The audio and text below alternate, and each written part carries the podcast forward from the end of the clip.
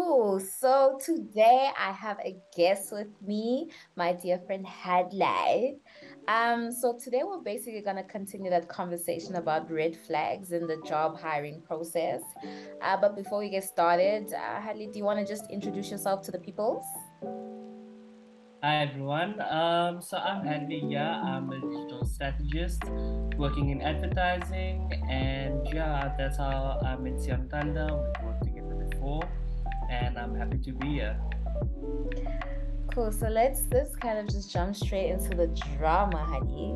So basically, just a recap, I gave my perspective of what I felt like were red flags. So namely, recruiters, you know, calling you at un, unprofessional hours, uh, managers that don't look at your CV, basically undermining your confidence, and then big companies trying to give you less. You know, um, I think we can almost excuse startups, but if you if you're a big company, are you not embarrassed if you're giving me less than a ten percent increase from where I come from? You know, and in turn, um, when you ask for more, they go out of the way to make you feel desperate, and it's a red flag because you're just gonna be in an environment that's always gonna make you feel desperate to get your work. So for you, Hadley, what is one red flag that you've gone through through your job hiring process that you kind of want other people to be aware of? I feel like I gave mine from a creative and the copyright perspective. What's something that you've been through? Okay, so it's a good one. So I'm all about work-life balance. It's important to me. I believe that you need to know when to work, but also know when to enjoy yourself and when to relax and when to you know settle down. So in this one experience, I was quite far in the negotiation process. I had already confirmed the package. So I was good with, with what I was getting, and then it came to when do you need to start and notice periods. And my previous contract had said, cool, 30, 30 days, one calendar month, you know, the usual. And these guys that I interviewed with were like, no, can, you not um, engage on that and start sooner because we've got a couple of briefs for you that are due in a few days' time and we need to start ASAP. So for me, immediately, that was no ways. First of all, it's telling me what the work environment is like, and secondly, it's it's it's a clear indication that, that this job is going to be a threat to my work-life balance and what I've worked so hard to maintain so far. So that's one experience that I can speak of. There, I was definitely like, no, my work-life balance is important to me. I I see where this is going, and if it starts like this, mm. it means that in the future it will be expected of me to just pick up on work and just continue doing so.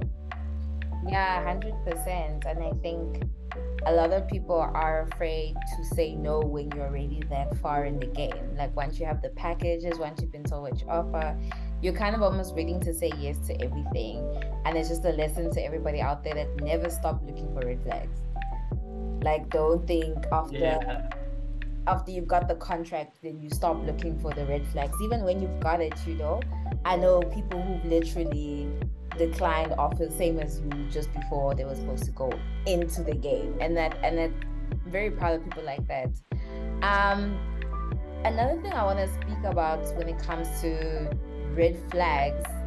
Um we've done the job hiring process but actually in the interview um people don't know how to look for red flags. Like i think it's important to look for like i said at, at every stage. So one thing that turned me um off from a job because I think it was the most unprofessional thing in the world, is the incorrect title. Like the meeting uh, request had the incorrect title for what I needed to be um, applying for. So I'm a conceptual copywriter, and um, the title there, the first interview had social media copywriter, and I'm like, that's just the social media manager, you know. And then the second meeting had digital copywriter. And for me, I was like, okay, my issue was that you clearly don't know that there's a difference between the two, and that worries me. You know, a social media copywriter is social. It's just Facebook, Twitter, you know, um, and you're poss- they're possibly writing the posts. Whereas a digital copywriter is for all digital type of platforms. They can even write for website. They can even write for apps. All those things. In fact, in my job now, I don't even really touch social media like there's a social media manager for that. Yes. Um, you know, if they might come, my job is to create the brand tone that a social media manager can adapt to, but I'm not actually writing posts for social, you know? and that's when I was like, okay, my concern is that I'm stepping into an environment where they have they they're winging it. You know, they they don't know what they the type of people they really want or what it take what type of team they're building. So I was like, no, thank you. And you know, this is the type of company that it wins big awards, but I was just like, I'd rather have structure than awards. You know? Yeah. And that's just a personal thing for me. So is there anything for you that like came out of a, an interview or happened in an interview where you were like, oh no, like they said something that was just like, okay, that's a no for me, but you obviously had to keep it cool. No, hundred percent. So I had a very similar situation. It wasn't with regards to title, but as you know, as strategists, we are we are meant to we we it's our, in our job to be client facing. But there's a difference between client facing and being client service. And in this interview, because you know we have to present, we have to be able to have conversations with clients, and every now and again, you know, those heated, healthy, heated conversations come up, and you need to be able to debate the and and stand your ground if you don't believe in something or if you if you want to fight for your views.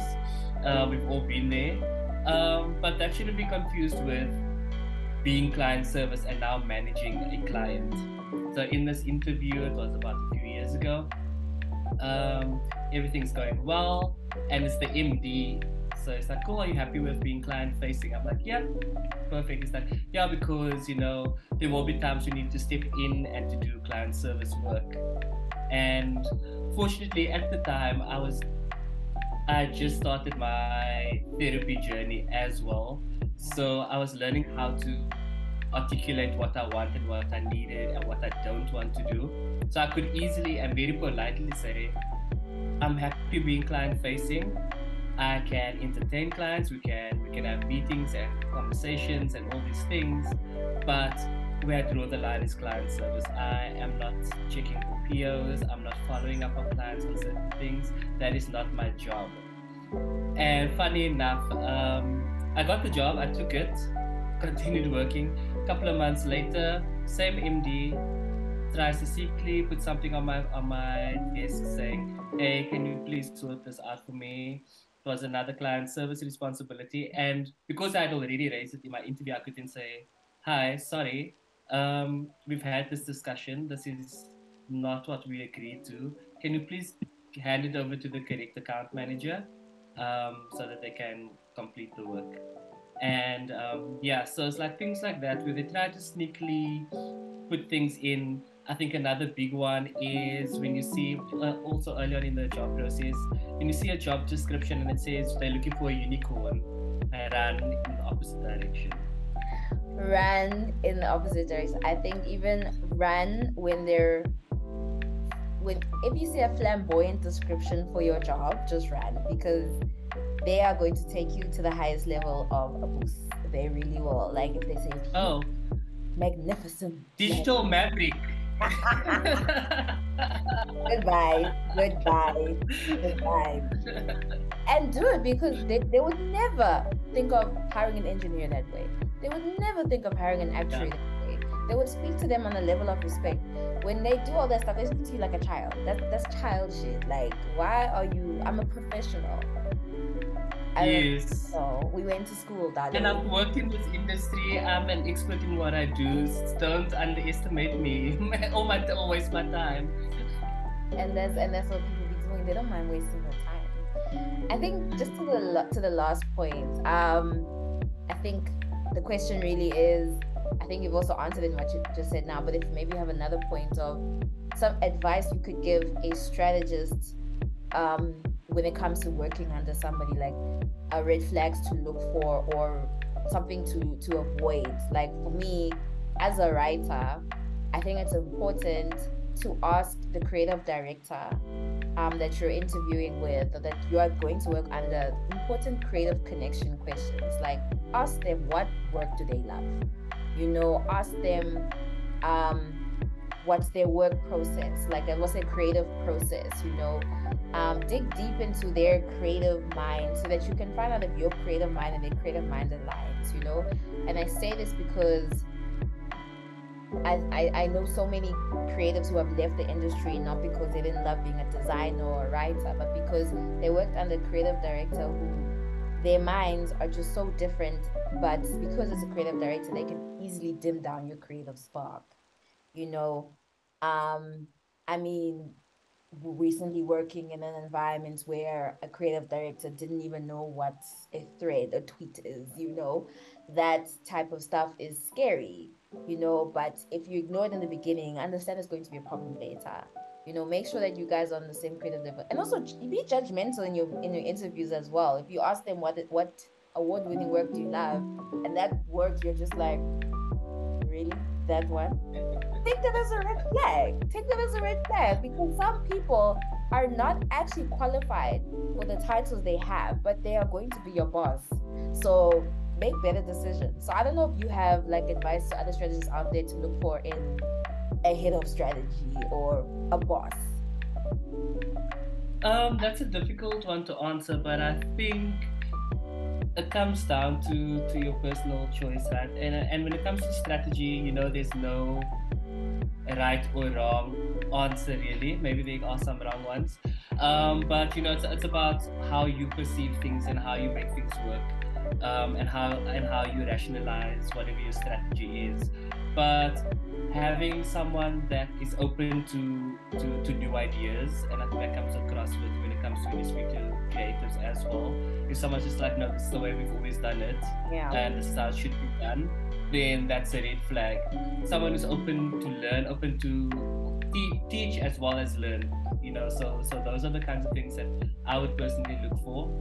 And then unrelated to the to, to the department or strategy within itself is when you're looking for work within companies, also do your research. Um, our industry is so small, we most likely know someone that has worked there or yeah. is still working there.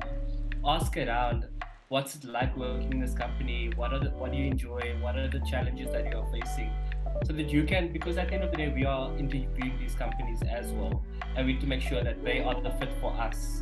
So um, understanding who they are, and you can ask those questions in the interview as well to make sure that that they match your your uh, that they are culture fit for you. Um, and the nice thing so with the recent interview, um, my final interview was actually with um, my potential colleagues.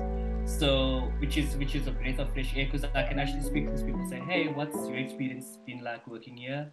what have you learned what are you looking for those kinds of things and you get to already have a clear idea of the kind of people and the work environment that you're getting yourself into.